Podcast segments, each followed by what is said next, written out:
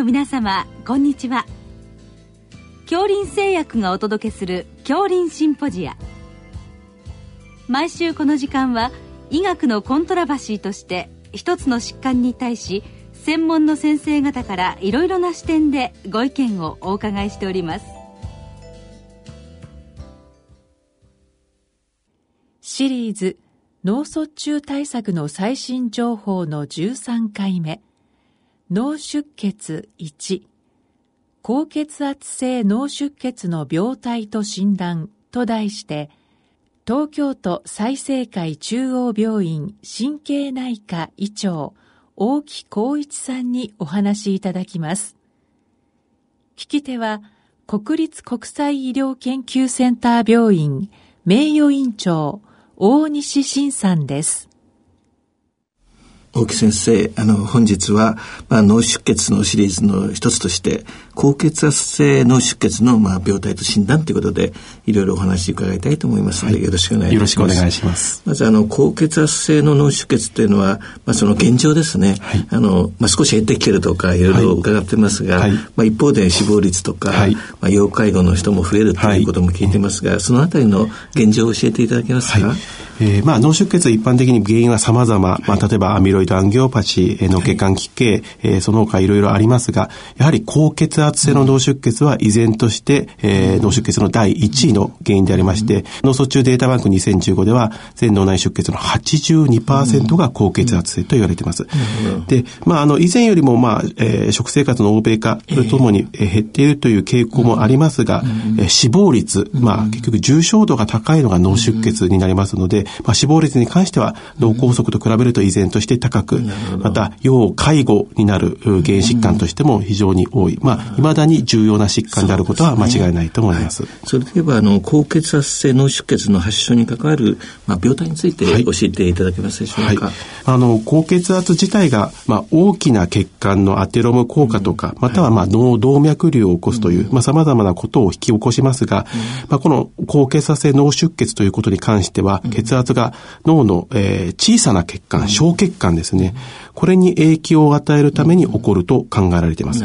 まあ、この小血管または細動脈アルテリオーレと言いますけれども、うん、まあ、この血管はですね、まあ、いわゆる、えーと、線通子と呼ばれる、まあ、比較的大きな血管から直接分岐するような、えー、細い血管に、えー、起こると言われてて、まあ、結局ですね、先の方に行く血管の皮質子よりも非常に高い動脈圧がたかるために、えー、そういうちっちゃい血管、細い血管に非常に障害が出ると言われています。で、これはまあ、いわゆる高血圧性の脳小血管病、ハイパーテンシブのスモールベッセルディジーズというんですけれども、まあ、ここで認められる病理所見は一応血管のフィブリノイド壊死ということになっておりますが、まあ、ちょっとあの、難しい話は置いときましてですね、まあ、このフィブリノイド壊死を起こした線通子が実は破綻するのが脳出血なんですけども、実は閉塞を起こすとですね、楽な拘束を生じるということが言われておりまして、まあ、結局、高血圧性脳出血と楽な拘束は、まあ、表裏一体の関係にある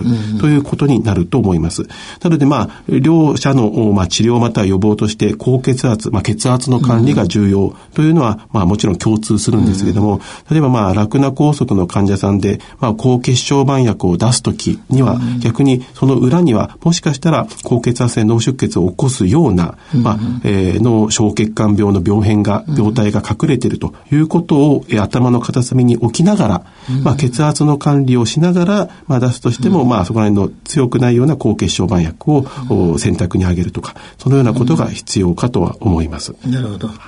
あの最近あの高血圧のコントロールの基準も 厳しくなってきているようですが、はい。はい、まあ、実際その脳出血を予防するためには、はい、まあ、どのぐらいに抑えたらいいというふうに、これまでは考えられてるんでしょうか、あのまたこれまあ急性期とまた慢性期で違うと思うんですけど、まあ、特に慢性期だと、ね、そうですね、まあ、一般的にやっぱり上140下90以下というところなんですけども、うん、まあ、特に例えば楽な梗塞とかを起こした方は、うん、えー、130の80未満、うん、やはりそこにはそのスモールベッセルディジーズ、まあ、小血管病の病病理が、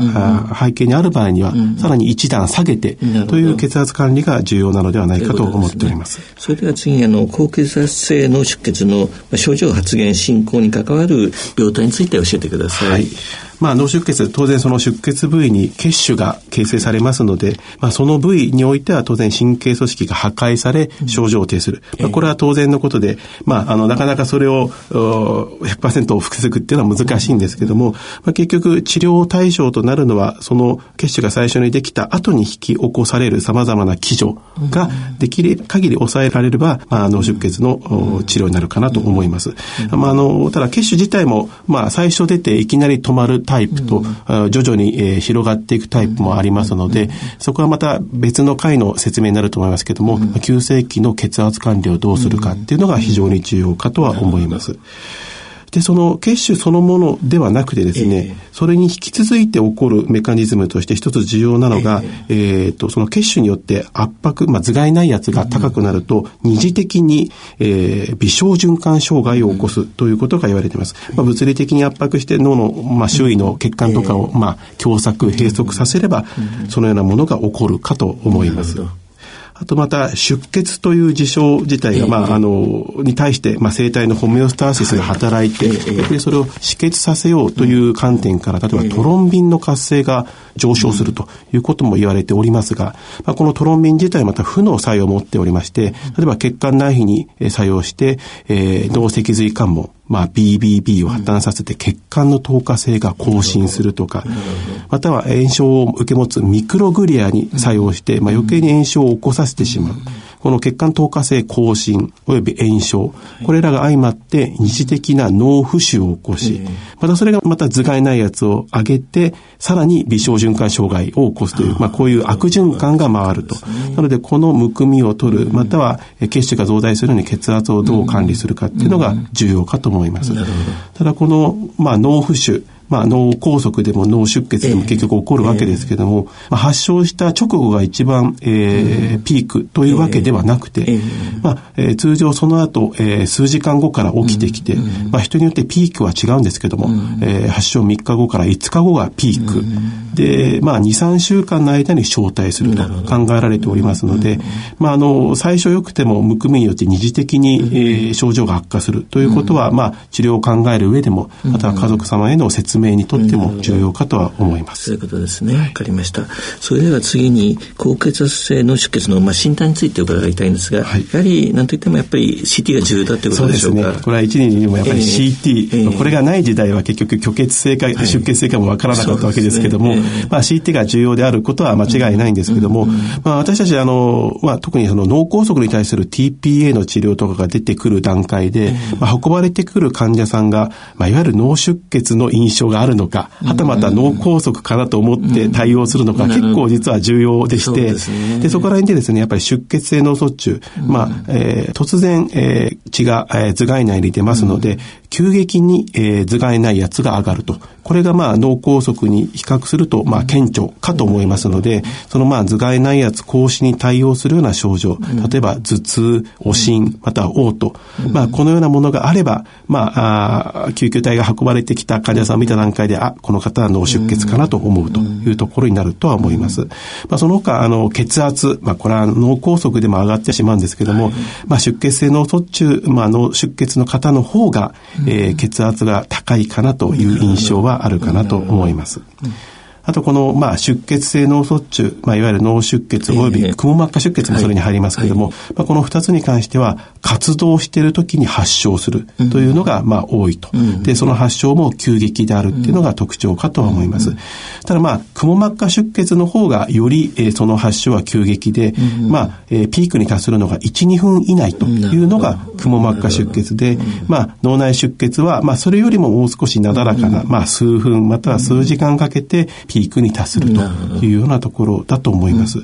まあ、ちょっと余談になってしまいますけども、まあ、くも膜下出血、非常に強い頭痛が、というのが特徴と教科書には書かれておりますが、まあ、歩いて来られるようなくも膜下出血の患者さんもおりますので、まあ、頭痛の強さだけでは、なかなかくも膜下出血を、あの、鑑別できないのかなと。まあ、そこに応じて、まあ、頭痛が弱くても、非常に1、2分以内で急激に起こった頭痛かどうかというのは、まあ、くも膜下出血の診断にとって重要かなとは思います。なんかその脳の部位によってなんか差ですか、はい、そういったことがございますか、はい、あのまあ CT でもちろん出血の場所わかりますけども、えー、まあいわゆる高血圧性脳出血が起こりやすい部位としては、比較視床あと脳幹まあその中でも胸ですね、または小脳の、まあ、視上核、まあ、このような場所に、えー、出血があれば、まあ、その他の、まあ、血管奇形とか、えー、その他の腫瘍とかを考える前に、まあ、高血圧性かなと、それを疑うということができると思います。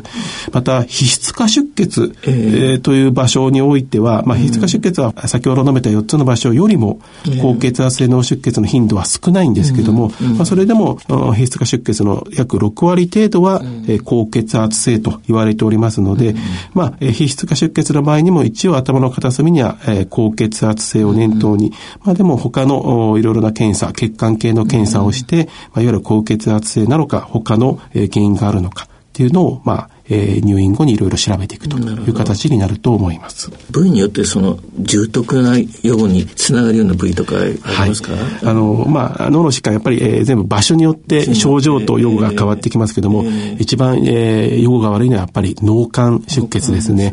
えー、特に脳幹の、えー、と背側、背中側に来る出血はもう意識障害が最初から著名にあって、で、意識障害があると、まあ、えー、気道の狭窄があって、まあ、相関をしなくちゃいけない。でも相関をして救命できてもその後の予後がどうなるかっていうのはかなり厳しいところがありますので、ただそういう方、実は結構若い方でも脳幹出血が多いので、まあ、非常に治療を考える上で脳幹出血は、まあ、厳しいなという印象がありますね。はい、先生、本日はどうもありがとうございました。ありがとうございました。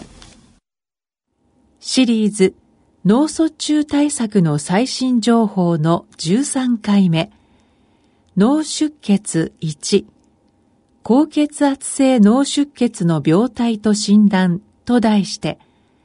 東京都済生会中央病院神経内科医長大木光一さんにお話しいただきました。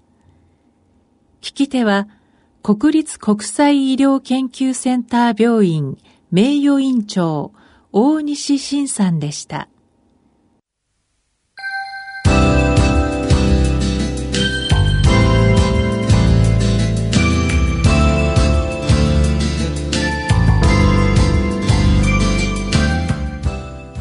それでは恐林製薬がお送りしました恐林シンポジア。